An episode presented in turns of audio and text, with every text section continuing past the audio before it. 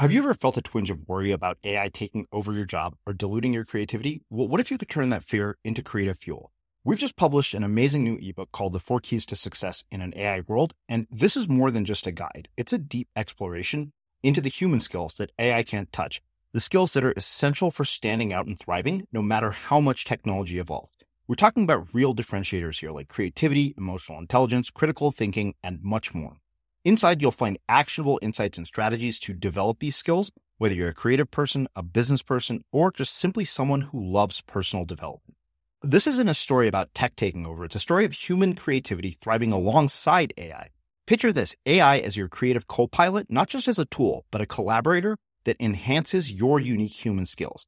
The Four Keys ebook will show you exactly how to do that and view AI in a new way that empowers you instead of overshadows you. Transform your creative potential today. Head over to unmistakablecreative.com slash four keys. Use the number four, K E Y S. That's unmistakablecreative.com slash four keys and download your free copy.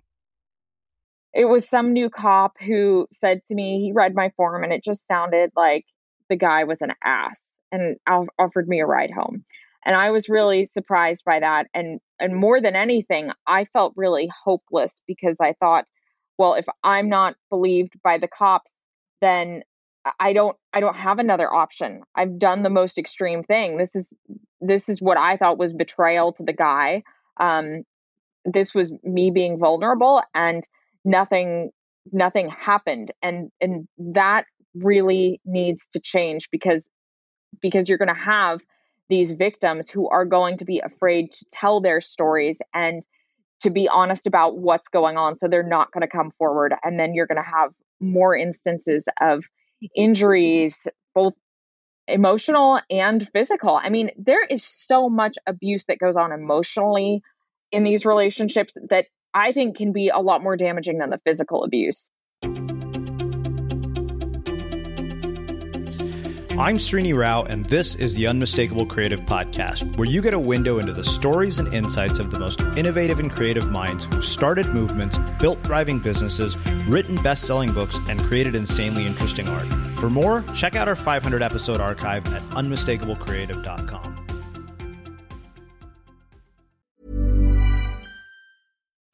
Life is full of what ifs, some awesome, like what if AI could fold your laundry?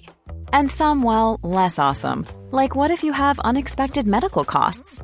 United Healthcare can help get you covered with Health Protector Guard fixed indemnity insurance plans. They supplement your primary plan to help you manage out of pocket costs. No deductibles, no enrollment periods, and especially no more what ifs. Visit uh1.com to find the Health Protector Guard plan for you. There's never been a faster or easier way to start your weight loss journey than with PlushCare PlushCare accepts most insurance plans and gives you online access to board-certified physicians who can prescribe FDA-approved weight loss medications like Wegovy and Zepbound for those who qualify.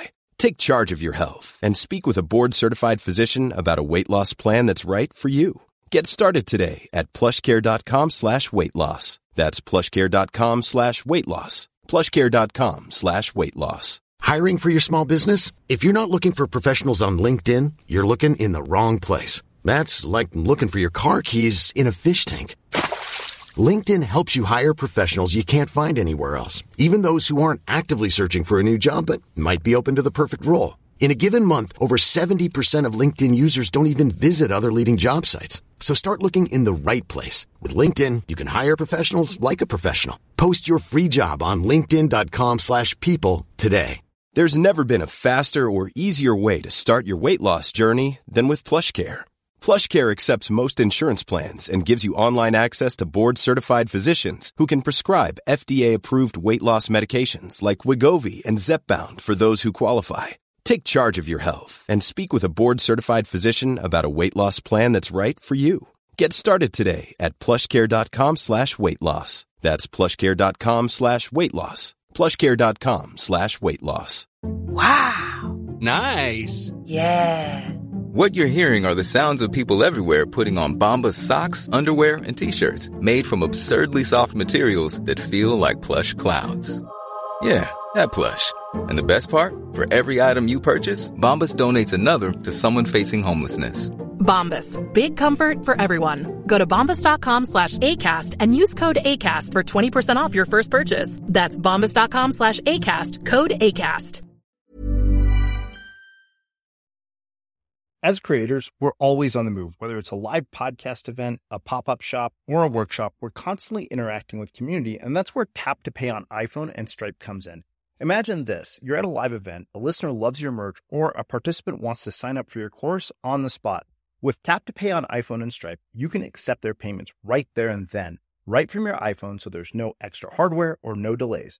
Total game changer. It's not just for creators, any business owner can do this. It's about making transactions smoother and much more personal, growing your business in your way. We've been using Stripe for our products and courses for a long time, and now with Tap to Pay on iPhone, you can take your business to the next level too. So visit stripe.com slash tap iPhone to learn more. Remember, folks, with Tap to Pay on iPhone and Stripe, your business is always at your fingertips. Laura, welcome to the Unmistakable Creative. Thanks so much for taking the time to join us. Thank you so much for having me on today. I am thrilled to be here. Yeah, it is my pleasure to have you here. So, as I was saying uh, before we hit record here, I found out about your work because you wrote in. But uh, as always with guests I pick, there's some method to this madness, which is only my curiosity. And you know, I read your about page, and I think two things really struck me. One is that you actually host a podcast with your mom, and two is that you have this immense love for horses. And I'm always obsessed with people who are either good or obsessed with unusual things. Um, but before we get into all of that, I want to start asking you, what did your parents do for work, uh, and how did that end up influence in shaping what you've ended up doing with your life and your career? It's been a pretty direct correlation. So, my parents actually met when they were talk show hosts at the same radio station. Um, my dad's been at the same station now for more than 50 years, and my mom wow. started working there when she was 18. So, they met, they fell in love, they continued hosting radio shows. And somewhere along the way, I caught the bug and I was trying to resist it for so long, but couldn't do it. How old were you when that happened? Uh, when I first started to get into broadcasting myself. Yeah. Um, I would always go on my dad's show for Take Your Daughter to Work Day from the time I was maybe six on, and I would go on there with my sister. She would do the vast majority of the talking because I was painfully shy.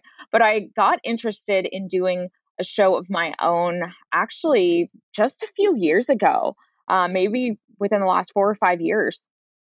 Uh, so, I mean, while you were growing up, I mean, anybody who does a creative career knows that it's you know fraught with uncertainty, no guarantees. Uh, did your parents actually encourage this, or did they you know suggest something more practical? And I mean, for your dad to have had the same job, working at the same radio station for fifty years, that to me is, is somebody who is committed to craft in a way that so few people are. Because I mean, fifty years nowadays is a lifetime. I mean, you know, I, I always come back to what Sam Altman said in his startup school, where he said, you know know founders go into startups thinking that they're going to you know basically you know build this company um, and exit in three to four years and go count their cash on a beach somewhere. But he said the reality is a long-term view is your greatest competitive advantage. And he defined a long-term view as 10 years. And your dad has had a 50 year career. That's crazy in yeah, one I, field. And I think I grew up feeling like that was normal. That's what's so crazy is now that I've gotten to be older and I grew up in the hub of the dot com world and Silicon Valley. And I realized how crazy that is that most of my friends are with companies for a couple of years, or like you said, for the most 10 years. But my dad's had this incredibly long career in the same field for the same radio station. And that's not normal. And that's something that is definitely commendable. So the older I get, the more I appreciate that. Um, but but you know, I don't think that they really pushed me one way or the other into broadcasting. You would think that they would have pushed me towards it. That that would have been my guess, just because both of them did it. Um, but but they didn't necessarily do that. I think they wanted me to be a more outgoing person, and I think they thought, in a sense, that trying to be on the radio or do some sort of broadcasting would be a way for me to come out of my shell. And I guess eventually it was. Yeah.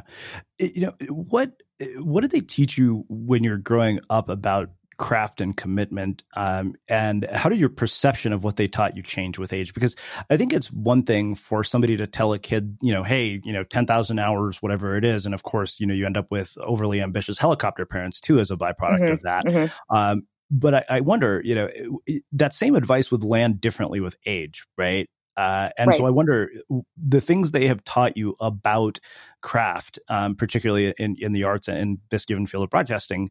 Uh, what did they teach you when you were younger, and how did your perception of that change with age? My parents, for as much as they were in the same field and involved in really the same topic of trying to talk about current events, had a very different approach to what they did. So I think I learned the craft in a couple of different ways and that my mom was always really hands on and she was the person who was wanting to do hours and hours of research and write out questions whereas my dad was somebody who enjoyed watching the news and reading online to find out the latest things going on in politics or celebrity gossip and he'd just kind of have these ideas off the top of his head. He wouldn't write things down so I got to see two different approaches and it worked well for both of them. And then when I decided to get involved in broadcasting and went to both of them to see, hey, what advice would you have? I found that I was naturally drawn a lot more towards my mom's way of thinking because it made me feel like I couldn't get stumped. If I had everything written down and if I knew everything about a person, I would be mm-hmm. in a much better situation and that would make me less anxious. But when I went to my first interview, I was so nervous. I did the interview at my dad's radio station in San Francisco um, and showed up with, I don't know, three pages of single spaced questions for this guest for a half an hour interview. And I, I it was it was crazy. And I went into the room and I'm setting everything up to do the interview. And my dad comes in and I was like, hey, what advice would you have? Like, do you want to see if what I wrote is okay? And he looks at my papers and he tore them up in front of me. And he's like, now you're ready to go. And I, I cried at the time. I, I was like, oh my God, what did you just do? What did you just do? And that was very extreme what he did. And I definitely wouldn't thank him for that. But at the same time, I think about that example all the time to remind me that I don't need to rely on what is written and that I, I pretty much have the answers and have the questions because I've done my research and I don't need to rely on a piece of paper. Um, but I also learned so much from my mom about how to do the engineering for the show. And my dad at this point still doesn't know the first thing about that after that many years in the industry. He he wouldn't he wouldn't have a clue how to adjust volumes or, or even press play and record. So I'm lucky that my mom knew all that. Yeah. So, uh, you know, I have to ask about, uh, you know, the kind of chemistry that happens on air with two people so much so that they end up getting married. Like, what in the world led to that? You know, I hear different versions of this story all the time.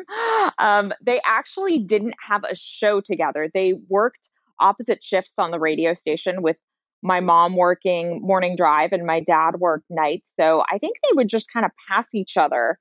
And apparently they were the only two somewhat young people at the station. Like I mentioned, my mom was 18 when she started, and I know she was 19 when she met my dad, and my dad was 30.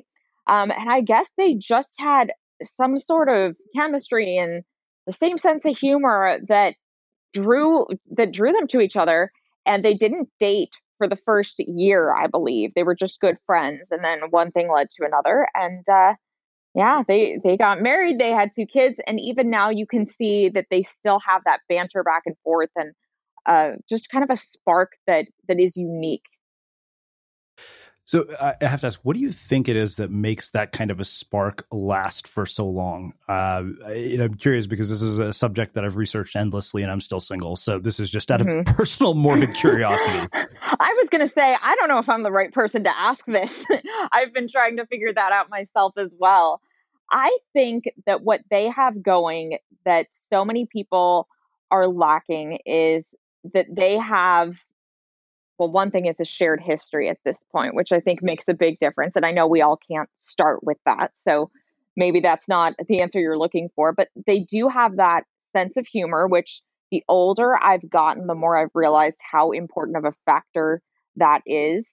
And I think they have very similar values and morals. Um, they're different religions, and in a lot of ways, I would say they're opposites, but they have at their core, they're very similar.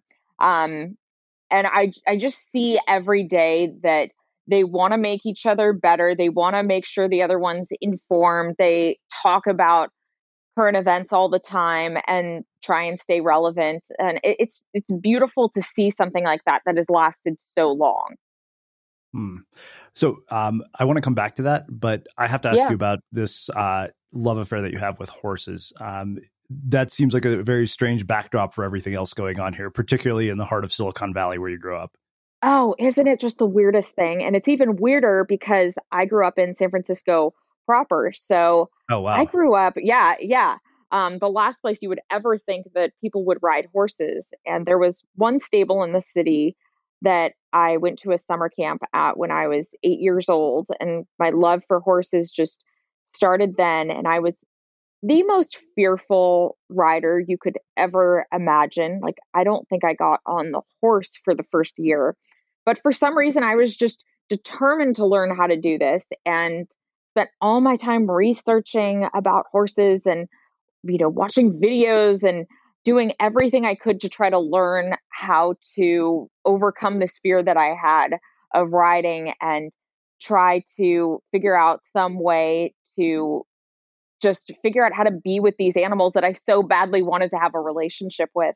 Um, and so as the stable closed, I ended up having to drive further and further out to pursue that passion um, to the point where now I spend easily two hours a day in the car um, going to see the horses every single day. Um, and it blossomed into this huge passion that became a business that I run with my mom.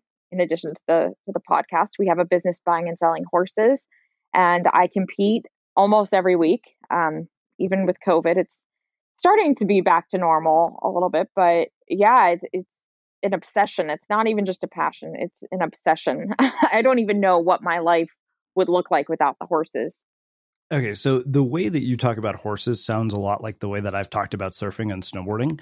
Um, what is it like? What happens when you get on a horse that makes it this way for you, um, or for anybody? And you know, like, what is it, it like? What are the things that we don't know? Because I mean, to me, like I see horses and I think you know Zorro. Like that's my Mhm, ex- yeah, the extent of my understanding is oh, yeah, old movies where people are riding horses and you know fighting on Uh-huh. swords and all sorts of crazy shit like that but you obviously have your firsthand experience with it so what is it that draws people to horses the way that you're drawn to it what is the, the feeling of it you know when you're on a horse I don't even know if I would say that it's something you feel as a whole with every animal that you get on, so much as it is learning each horse's personality and then realizing they have their quirks and they have their strengths.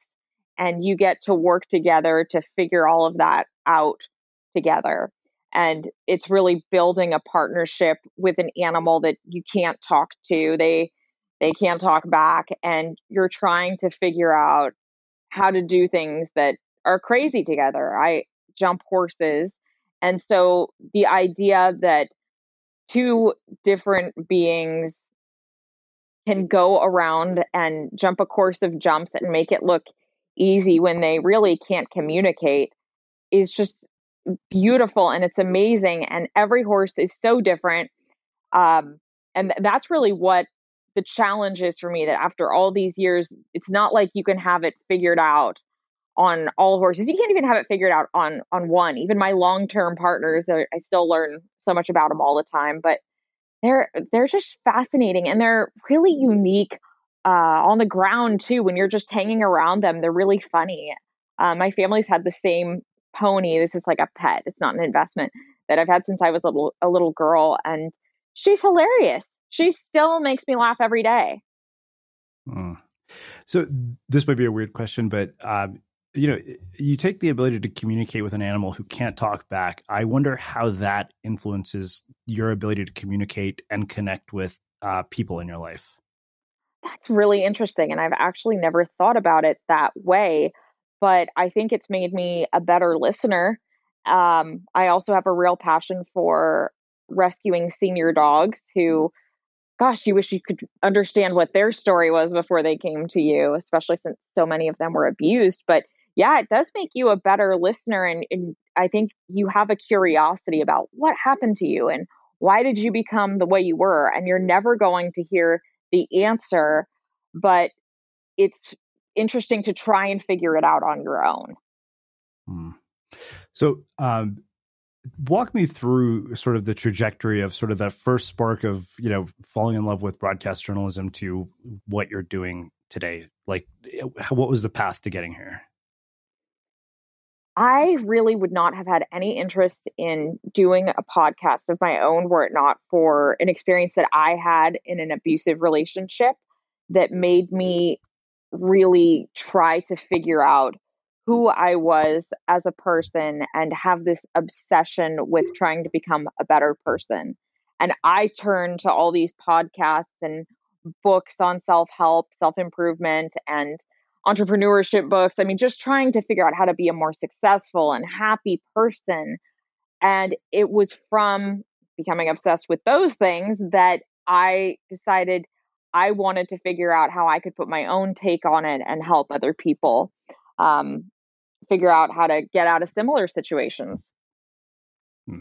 Well, so um, I want to go deeper into this. So, one, I wonder how your parents' relationship influenced your own relationship choices. And I know when you wrote in, um, you said a lot of people are often in abusive situations without even realizing it. How do we even get in? How do you find yourself in such a situation like that? Because you don't seem like a likely person to end up in an abusive relationship. I don't. And I've gotten this question a lot, and it's very difficult to answer because I don't know the answer myself. I can only speculate as to why. I think that I've always been somebody who has tried to see the best in people and has been very innocent in a lot of ways in terms of just thinking that people will do the right thing and if you treat somebody well that they're going to treat you well back. Um, and in the situation that i was in with my relationship things just seem to happen slowly. Things seem to change slowly. Um, i became abused slowly. And so when you look at it day to day, it didn't seem like there was a very big change. But when I look back at it, I see how crazy it really was. And I wonder, God, how did it go from this great relationship, or or so I thought, to something that ended up being almost deadly? And you know, you you really can't get the answer to that, and it, it's just so frustrating to try and even think about it. I'm Sandra, and I'm just the professional your small business was looking for. But you didn't hire me because you didn't use LinkedIn jobs. LinkedIn has professionals you can't find anywhere else, including those who aren't actively looking for a new job but might be open to the perfect role, like me. In a given month, over 70% of LinkedIn users don't visit other leading job sites. So if you're not looking on LinkedIn, you'll miss out on great candidates like Sandra. Start hiring professionals like a professional. Post your free job on linkedin.com/people today. Planning for your next trip? Elevate your travel style with Quince. Quince has all the jet-setting essentials you'll want for your next getaway, like European linen, premium luggage options, buttery soft Italian leather bags, and so much more. And is all priced at 50 to 80% less than similar brands. Plus, Quince only works with factories that use safe and ethical manufacturing practices. Pack your bags with high-quality essentials you'll be wearing for vacations to come with Quince. Go to quince.com slash pack for free shipping and 365-day returns. Cool fact, a crocodile can't stick out its tongue. Also, you can get health insurance for a month or just under a year in some states. United Healthcare short-term insurance plans, underwritten by Golden Rule Insurance Company, offer flexible, budget-friendly coverage for you. Learn more at uh1.com. Hey, it's Ryan Reynolds, and I'm here with Keith, co star of my upcoming film, If, only in theaters, May 17th. Do you want to tell people the big news? All right, I'll do it. Sign up now and you'll get unlimited for $15 a month in six months of Paramount Plus Essential Plan on us. Mintmobile.com slash switch. Upfront payment of $45 equivalent to $15 per month. Unlimited over 40 gigabytes per month. Face lower speeds. Videos at 480p. Active Mint customers by 531.24 get six months of Paramount Plus Essential Plan. Auto renews after six months. Offer ends May 31st, 2024. Separate Paramount Plus registration required. Terms and conditions apply if rated PG. Everyone knows therapy is great for solving problems, but getting therapy has its own problems too like finding the right therapist, fitting into their schedule, and of course, the cost. Well, BetterHelp can solve those problems. It's totally online and built around your schedule. It's surprisingly affordable too. Connect with a credentialed therapist by phone, video, or online chat, all from the comfort of your home. Visit betterhelp.com to learn more and save 10% on your first month. That's BetterHelp, H E L P. There's never been a faster or easier way to start your weight loss journey than with PlushCare. PlushCare accepts most insurance plans and gives you online access to board-certified physicians who can prescribe FDA-approved weight loss medications like Wegovy and Zepbound for those who qualify. Take charge of your health and speak with a board-certified physician about a weight loss plan that's right for you. Get started today at plushcare.com slash weight loss. That's plushcare.com slash weight loss. plushcare.com slash weight loss. Yeah. Yeah, I mean, I, I guess you know. Um, so, how do you even get out of the situation like that? I mean, outside of ending the relationship, because I know there are people, you know, what I, have heard even in COVID, like abusive relationships, um, are really, really struggling because a lot of these people don't even have anywhere to go because of the current situation we're in. Um, and also, you know, what role did your parents play in helping you get out of this? Yeah, that's what's really sad is with COVID right now. I've been really interested in hearing about how many women are struggling even more because now they're with their abuser all the time. And if they had friends who were maybe looking out for them and could see how their body language was and, and how they were reacting in person, they can't tell that on the phone or even in a Zoom call in the same way. Um, and I think one of the keys to getting out of a, re- of a relationship like this is that you need to have somebody around you who notices changes in your behavior. I think that was something that was really key for me. Um, my parents actually did not know anywhere near the extent of the abuse until I was out of the relationship and I had gone to the police. They they had no idea, but I did have a couple friends who knew and who were able to see that I was becoming uh, fearful and in, in my relationship it involved stalking as well and i was really paranoid about where the guy would show up. He was showing up at a lot of places i was at and um, my personality was changing. So i think that was a real way for them to to figure it out. Um, and i think that another really scary thing that i've thought about with covid relationships sorry to to take it back to that is I've wondered to myself, say these women do want to get out and they want to get help. I, I just don't even know how they would take the first step because if their uh, if their partner is monitoring their phone or if they're reading their text messages, it's not like you can text one of these groups that can try and help you. I, I feel just so sorry for women who are dealing with this right now. And that's one silver lining to being silver to being single during all of this i guess yeah. is that i i don't need to to worry about that but um yeah yeah i i think that i knew if my parents were to know the extent of what was going on especially with them living in the same city they live like 15 minutes from me i thought that they would try to um I don't know. I had this idea that they would try me try to force me to end the relationship and I didn't want that. So I think that's why I kept it private from them. Um, and I, I still wanted them to think that the guy was really a great guy. I, I don't know why I did though. Hmm. So you so did you uh, just to clarify you didn't want to end the relationship or you didn't want them to tell you to end the relationship? I didn't want them to tell me to end it. But at the same time, I was also in that abused mentality of thinking that somehow I had d- done something wrong and I deserved to be abused. And I was desperate to be in this relationship, which I, I know that sounds really messed up, but that's where I was. Hmm. So when you come out of something like this, um, how how do you one how do you heal? But even more importantly, how do you begin to trust people enough again to open yourself up to the possibility of something better? Because i'd imagine that you know eh, this probably has done a number like going into any date any situation with this as sort of your backdrop it must create challenges that the average person doesn't necessarily have.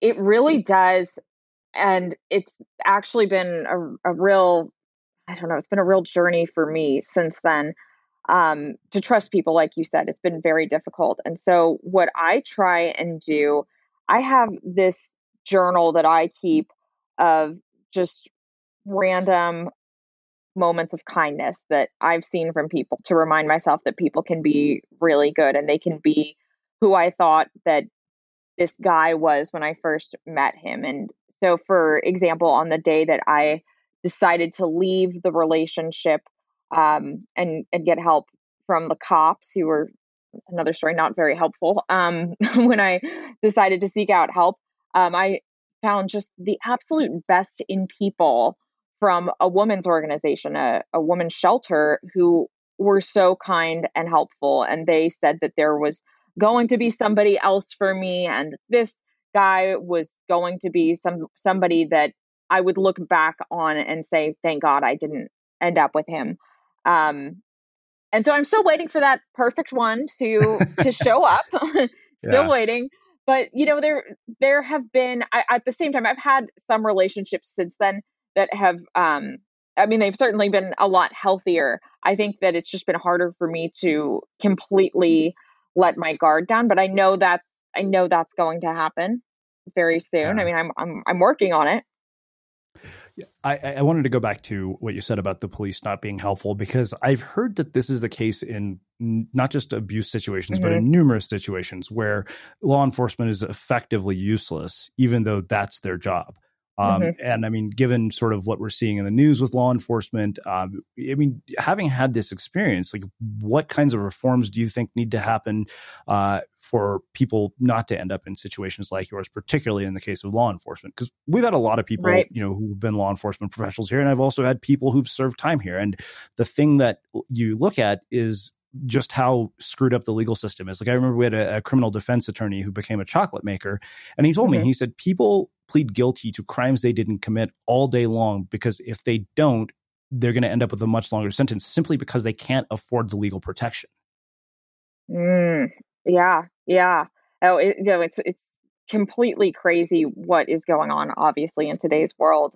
And I think for domestic violence victims, it's really sad and my experience opened my eyes up to what actually goes on when you go and contact the cops for help on your own as a young girl um, i thought it would be one of these things where i would go into the police station and they would be saying oh you poor thing we're going to go and get him and we'll help you in every way possible and that i would be believed and i had the absolute opposite experience um, I showed up to the police station absolutely a mess. I was in tears.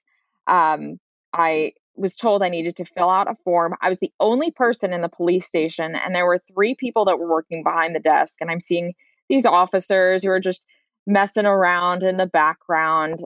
And after an hour, I finally went up to the front and I said, Hey, you know, when is somebody going to come out and talk to me?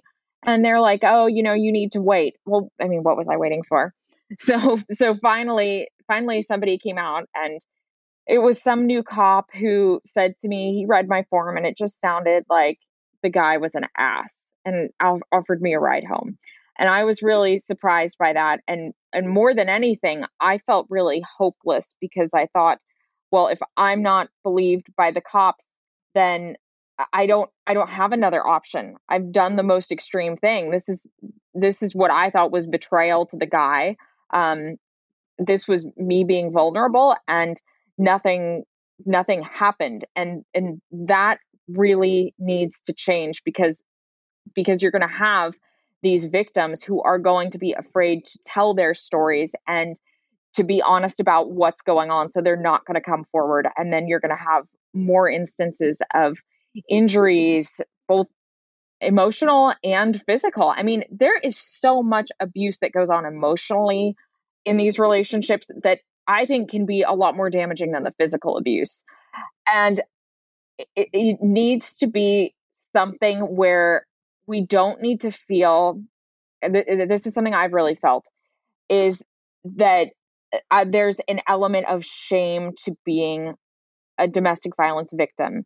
Um, and you know, not not to get too honest here, but this has been something that I've had serious discussions with with my mom about. Was when I decided to talk about my story to say what happened. She said, "Oh, well, you're going to have guys who aren't going to want to go out with you because they're going to think you come with baggage because of this."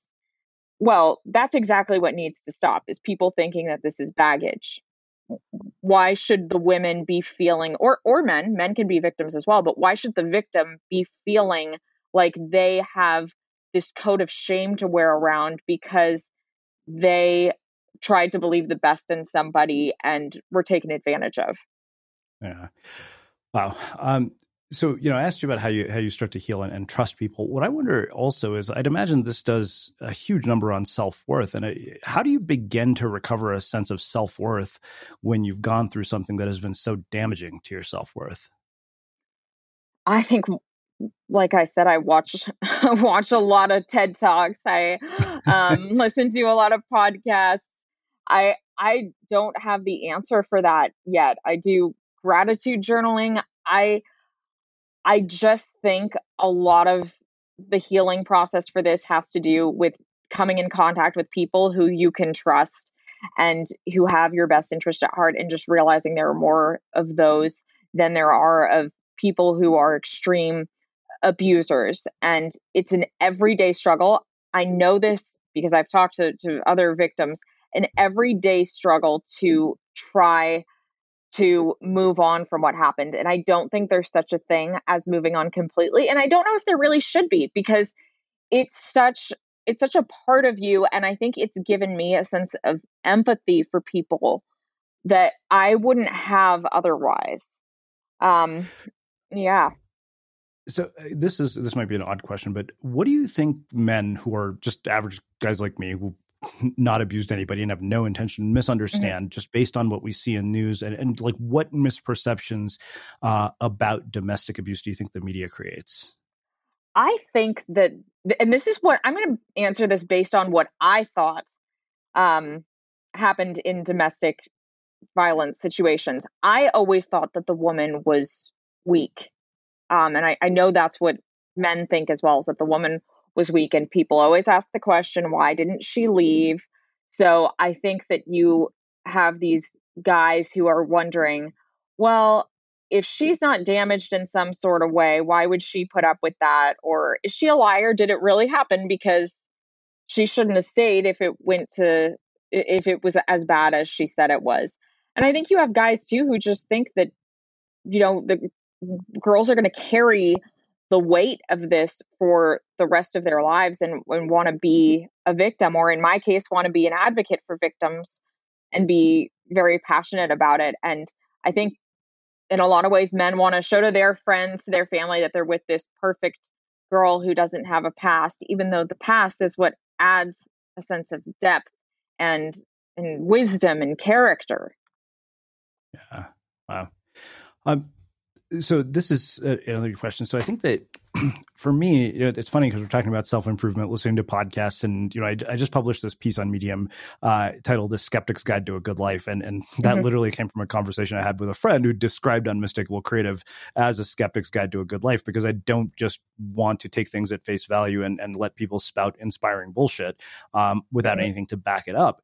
Uh, mm-hmm. But you know, I think self improvement is one of those things that we resort to, and sometimes to a point where it becomes sort of just an obsession in and of itself that doesn't lead anywhere.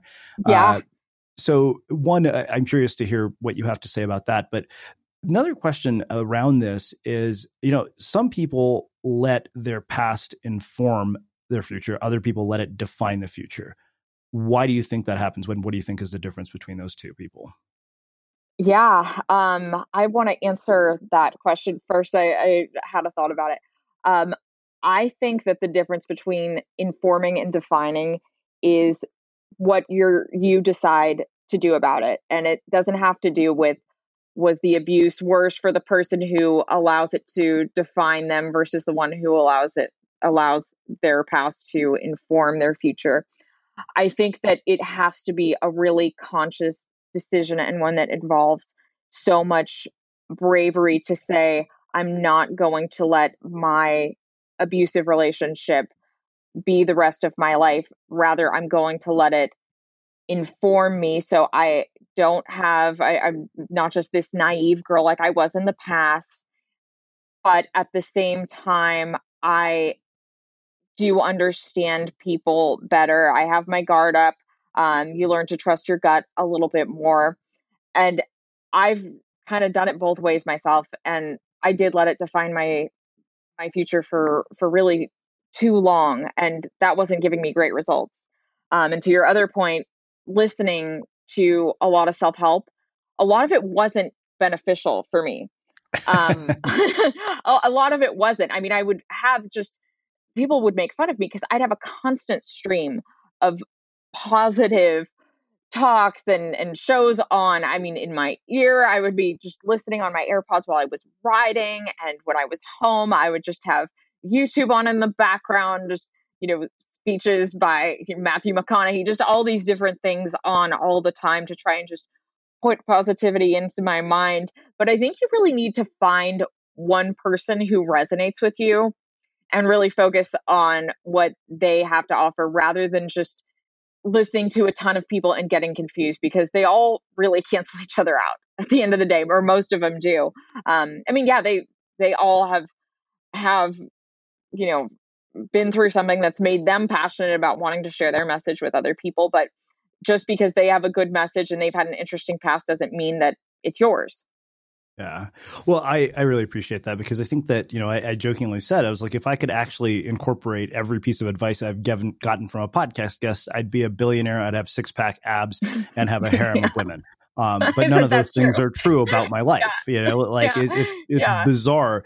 Uh, and I, I, realized at a certain point that, uh, when I was thinking about the people that I interview, that I had to take, you know, what I could from each one and come up with my own recipes um, using their ingredients. And I think that there's so often this tendency, and I see this over and over and over um, in sort of the world of self development, all of that is to treat guidance as gospel where we mm-hmm. literally say, okay, yeah. this person has authority, uh, this person is famous, this you know, this person has status. So what they say suddenly becomes more credible, and I should see that you know absolutely as word that I should trust.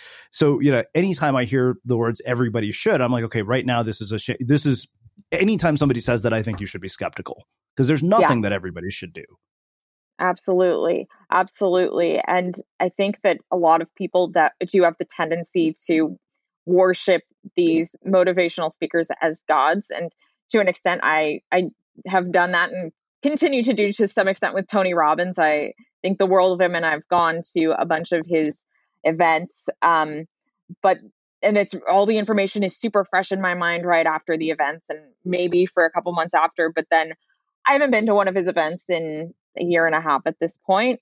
And i feel like what i learned and how strong I felt after has has largely dissipated.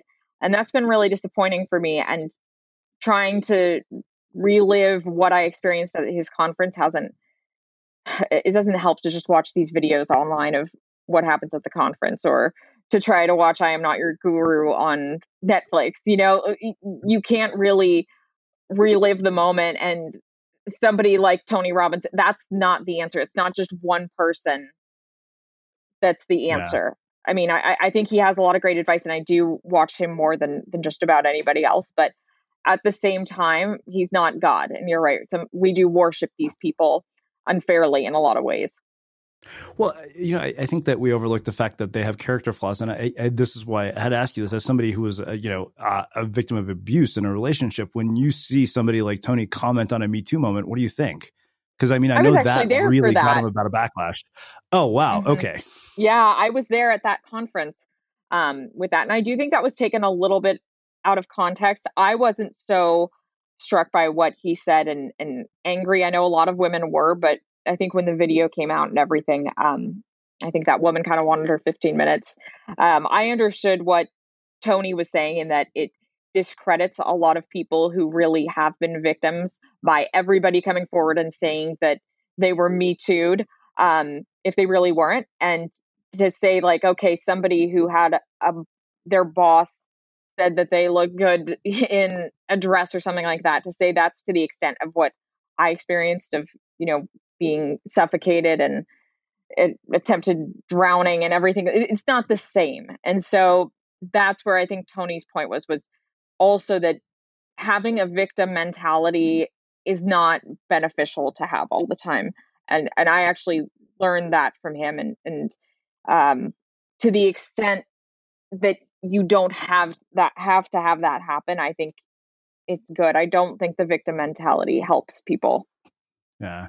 Well, it's funny because you reminded me of a conversation I had with a, a dating coach that I worked with, uh, Nick Notas, who's also been a guest here. Mm-hmm. And I remember at, at the time we had him, like this was all starting to basically become very, very prominent in the media. And, you know, his clients said that, like, he literally was having trouble because his clients were terrified even to kiss somebody on a date because they were so afraid. And he said, you right. know, the reality is, he said, if there's no initiation, he's like, you're not going to have relationships form without some semblance of intimacy. And uh, that really always stayed with me uh, because, and it even made me think back to like bad dates where I'm like, uh, you know, you quite, you like many of my male friends, like, oh, we question our own behavior in certain moments. Is like, damn, was that a moment in which we could have been accused of something? Right. And something that's made humanity so beautiful has been the fact that intimacy comes naturally and maybe it doesn't right now with covid and everything and everybody keeping their distance and and that's fine but in the past it's been really nice to spontaneously be able to touch someone on the shoulder or give somebody a hug and not question yourself and i think that's been really the shame of the me too movement and for guys like you and your friends in the moments that really shouldn't be overthought have had to become overthought. And it, it just shouldn't be that way. And I think some of the best moments that I, I don't know, that I've had even in my horseback riding relationship with my instructors have been when they've put their arm around me or they've put their hand on my knee when I'm on the horse about to go in. And it's it's been moments that now somebody would probably say, "Oh my gosh, that's inappropriate," but it it just made me feel supported. Wow let's just i want to wrap up something a bit more lighthearted. Uh, you know you host a podcast with your mom and you mentioned part of what prompted this uh, journey was the abuse situation. First i have to ask you about the dynamics of hosting a podcast with a parent because i think i would probably want to shoot myself if i had to host a podcast with my mom. Um, we would just be arguing the whole time. Right right right. Yeah i i think my mom and i had a lot of experience together because my mom and I have just we've naturally been close and she and I have had this whole experience since I was 8 years old doing the horses together and since I was 16 having a business together. So we mm-hmm. knew how to work together, but I I have to be honest it was not my idea at the beginning to work with her. I wanted to go and do a show, but I actually tested it out with a couple of male co-hosts and then my mom said to me, you know, I think this would be a really interesting dynamic and I've wanted to get back into broadcasting. So so why don't we try this? And for the most part it goes well and that we have our own roles with the show and we we don't really step on each other's toes and we know those but to say that it's like a seamless process would be a complete lie and we I, I certainly have times when I get very angry and um at her and it, it's difficult but luckily at the end of the day we both have the same goal of just really wanting to bring a message of hope to people and and being really on the same page um, in terms of the the goal. So it ends up working out well, but it's not it's not the easiest. Okay, well, I'm not going to lay you off the hook that easily. What, what are the the moments of what are the things that have caused conflict between you guys? Um, I would say, God, I, I'm I'm gonna just say what has bothered me and that I'll be I'll be and then your mom is going to listen to this. And then yes, exactly. She has her own side to this, and, and she really should. My mom is wonderful with responding to emails and outreach and uh, really doing things that quite frankly I don't have the attention to do. I have ADHD and I'll be somebody who will reach out and then I'll get a response, but then when it comes to booking times and everything, I get overwhelmed and I don't follow through as much. And so she's great with that. But then I'll get angry with her if I feel like I'm spending too much time editing a show or working on social media. Um, because that's something that she doesn't do now. Um, so so it really just has to do with the role division. And again, I would say it's more on my end. My mom has so much patience, and she is such a veteran in broadcasting and has won all these awards and everything that I really can't get mad at her for anything she does wrong because she's so much more experienced than me. But you know, it's a mother daughter thing. I mean, I, I have to try as the daughter, right? I get under yeah. her skin a little bit. So I have to ask, as as the daughter of somebody who has won all these awards, do you ever feel at moments you're kind of living in a shadow? I have, and I've certainly felt that with my dad too, because his career has been um, more relevant in my life. My mom uh, quit her job to be a stay at home mom when I was six. So a lot of the stuff that she won, she, you know, I wasn't really aware of at the time. And whereas with my dad, you know, I've gone to a lot of these, these events that my dad's been getting uh, awards at. And so I, I do feel like to an extent there's, there's been that, um, especially being the daughter of both of them. Um, I get that all the time from people at the station with my dad that I, I don't really feel like I have my own identity necessarily. It's I'm Ron and Jan's daughter. Um, and that's been that's been something that I think has motivated me more than anything to try and create my own path and say, hey, I'm not doing this and uh, just because my parents have been successful in radio and broadcasting before that what I'm doing is really unique to um, how I feel about the world and how I feel I can best contribute to, to people. So I think with more shows that we've done, and now we're close to 300, um, I've started to feel a lot more comfortable in my own skin and uh, I have a lot more belief in myself. Yeah. So uh, you mentioned a sister earlier, uh, and I, I, there's no way I wanted to get out of this conversation without asking about her. Like, what role does she play in all of this? Anything, or she just listen and kind of watch you guys from the sidelines and laughing? Uh, she's she is the best. We've had her on a couple times, and she's absolutely my confidant, and she's really into to motivational, you know, videos and and books as well. And she's amazing. She has a huge job in advertising, but on the side, she's also trying to become a personal trainer just because she really wants to help people with their appearance and looking better means you feel better on the on the inside so she has the same basic message she just conveys it in a different way um, but she has said many times that she thinks it would be very difficult to to work um, the three of us together. We thought at the beginning it would be great to have all of us do it, and I don't think she could do it. She doesn't have experience working with my mom um, in the same capacity for for so many years. Um, but you know, she's she's just wonderful. She's she has helped me so much through um, the issues that I've had with my relationship, um, with my abusive relationship and relationships afterwards, and has helped me become somebody who feels like they can help other people. So it really is very much due to her. uh, so, uh, two final questions. Uh, one, eh, what role has the have the people that you've gotten to speak to uh, played in your own healing? Because I, I, can honestly tell you, I'm a very different person ten years after starting this show than I was uh, when I did, and you know, like it definitely changed my values. It changed the way I thought about the world. So I wonder, in what ways has your own creative work changed you and helped in this path to healing?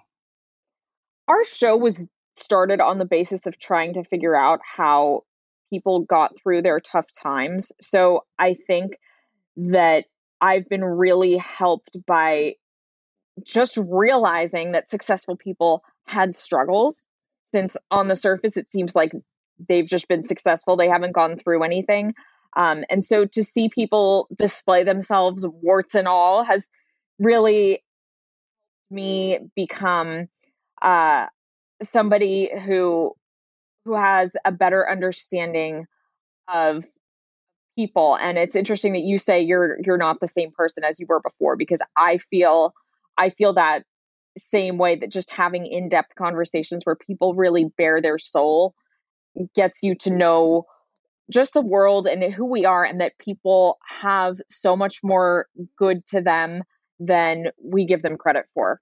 And I think it's really easy when you've had a negative experience with a person. And it doesn't have to be an abusive relationship like I had. I mean, it could be a bad upbringing or um, you know, depression or something. It's it's really refreshing to be able to hear a podcast where people, you know, you're hearing people talk more than just in a two minute interview and they come off as real. I, I think yeah. it's it's more relatable. Hmm. Well, um, I want to wrap with my final question, which is how we finish all our interviews uh, at the Unmistakable Creative. What do you think it is that makes somebody or something unmistakable? I think it's not being afraid to show your scars. I think that that's something we are all really struggling with. I think that the pandemic has made us all rethink the fact that we need to show appreciation for our fellow mankind here, but I think that we need to remove the stigma of victims being I, I mean we, we we so have with the Black Lives Matter movement, victims don't have something wrong with them. The shame shame needs to be I, am thinking back to, to Brene Brown and everything I, I learned from listening to her for so many years. Um, we we just need to remove the shame. We need to be proud of who we are and encourage each other to be the best versions of ourselves that we can while also being genuine and that's what makes somebody unmistakable. Amazing. Um, well, I can't thank you enough for taking the time to join us and share your wisdom and insights with our listeners. Where can people find out more about you, uh, your work, and everything that you're up to? Oh, well, thank you so much. It's been such an honor to talk with you as somebody who's been a long-time listener. Um, and you guys can find out more about the show that I host with my mom, Nobody Told Me, at nobodytoldmeshow.com. And you can check out my personal Instagram, which is Laura M. Owens. Um, and yeah, you can keep up with us on every platform, very active. Awesome. And for everybody listening, we'll wrap the show with that. Thank you for listening to this episode of the Unmistakable Creative Podcast. While you were listening, were there any moments you found fascinating, inspiring, instructive, maybe even heartwarming? Can you think of anyone, a friend or a family member who would appreciate this moment? If so, take a second and share today's episode with that one person because good ideas and messages are meant to be shared. Even when we're on a budget, we still deserve nice things. Quince is a place to scoop up stunning high end goods for 50 to 80% less than similar brands. They have buttery soft cashmere sweaters starting at $50, luxurious Italian leather bags, and so much more. Plus, Quince only works with factories that use safe, ethical, and responsible manufacturing. Get the high-end goods you'll love without the high price tag with Quince. Go to quince.com slash style for free shipping and 365-day returns. Mom deserves the best, and there's no better place to shop for Mother's Day than Whole Foods Market. They're your destination for unbeatable savings, from premium gifts to show-stopping flowers and irresistible desserts. Start by saving 33% with Prime on all body care and candles. Then get a 15-stem bunch of tulips for just $9.99 each with Prime. Round out Mom's menu with festive rosé, irresistible berry chantilly cake, and more special treats. Come celebrate Mother's Day at Whole Foods Market. Imagine the softest sheets you've ever felt. Now imagine them getting even softer over time. That's what you'll feel with Bowl and Branch's organic cotton sheets. In a recent customer survey, 96% replied that Bowl and Branch sheets get softer with every wash. Start getting your best night's sleep in these sheets that get softer and softer for years to come. Try their sheets with a 30-night guarantee. Plus, get 15% off your first order at bowlandbranch.com. Code BUTTERY. Exclusions apply. See site for details. When you make decisions for your company, you look for the no-brainers. And if you have a lot of mailing to do, stamps.com is the ultimate no-brainer. It streamlines your processes to make your business more efficient, which makes you less busy. Mail checks, invoices, legal documents, and everything you need to keep your business running with Stamps.com. Seamlessly connect with every major marketplace and shopping cart. Schedule package pickups and see your cheapest and fastest shipping options from different carriers. With rates up to 89% off USPS and UPS rates. And with the Stamps.com mobile app, you can take care of mailing and shipping wherever you are. Make the same no-brainer decision as over 1 million other businesses with Stamps.com. Sign up with Code PROGRAM for a four-week trial, plus free postage and a free digital scale. No long-term commitments or contracts. That's Stamps.com. Code PROGRAM. Have you ever felt a twinge of worry about AI taking over your job or diluting your creativity? Well, what if you could turn that fear into creative fuel? We've just published an amazing new ebook called The Four Keys to Success in an AI World. And this is more than just a guide, it's a deep exploration into the human skills that AI can't touch, the skills that are essential for standing out and thriving, no matter how much technology evolves. We're talking about real differentiators here like creativity, emotional intelligence, critical thinking, and much more. Inside, you'll find actionable insights and strategies to develop these skills, whether you're a creative person, a business person, or just simply someone who loves personal development. This isn't a story about tech taking over, it's a story of human creativity thriving alongside AI. Picture this AI as your creative co pilot, not just as a tool, but a collaborator that enhances your unique human skills. The Four Keys ebook will show you exactly how to do that and view AI in a new way that empowers you instead of overshadows you. Transform your creative potential today. Head over to unmistakablecreative.com slash four keys. Use the number four, K E Y S. That's unmistakablecreative.com slash four keys and download your free copy.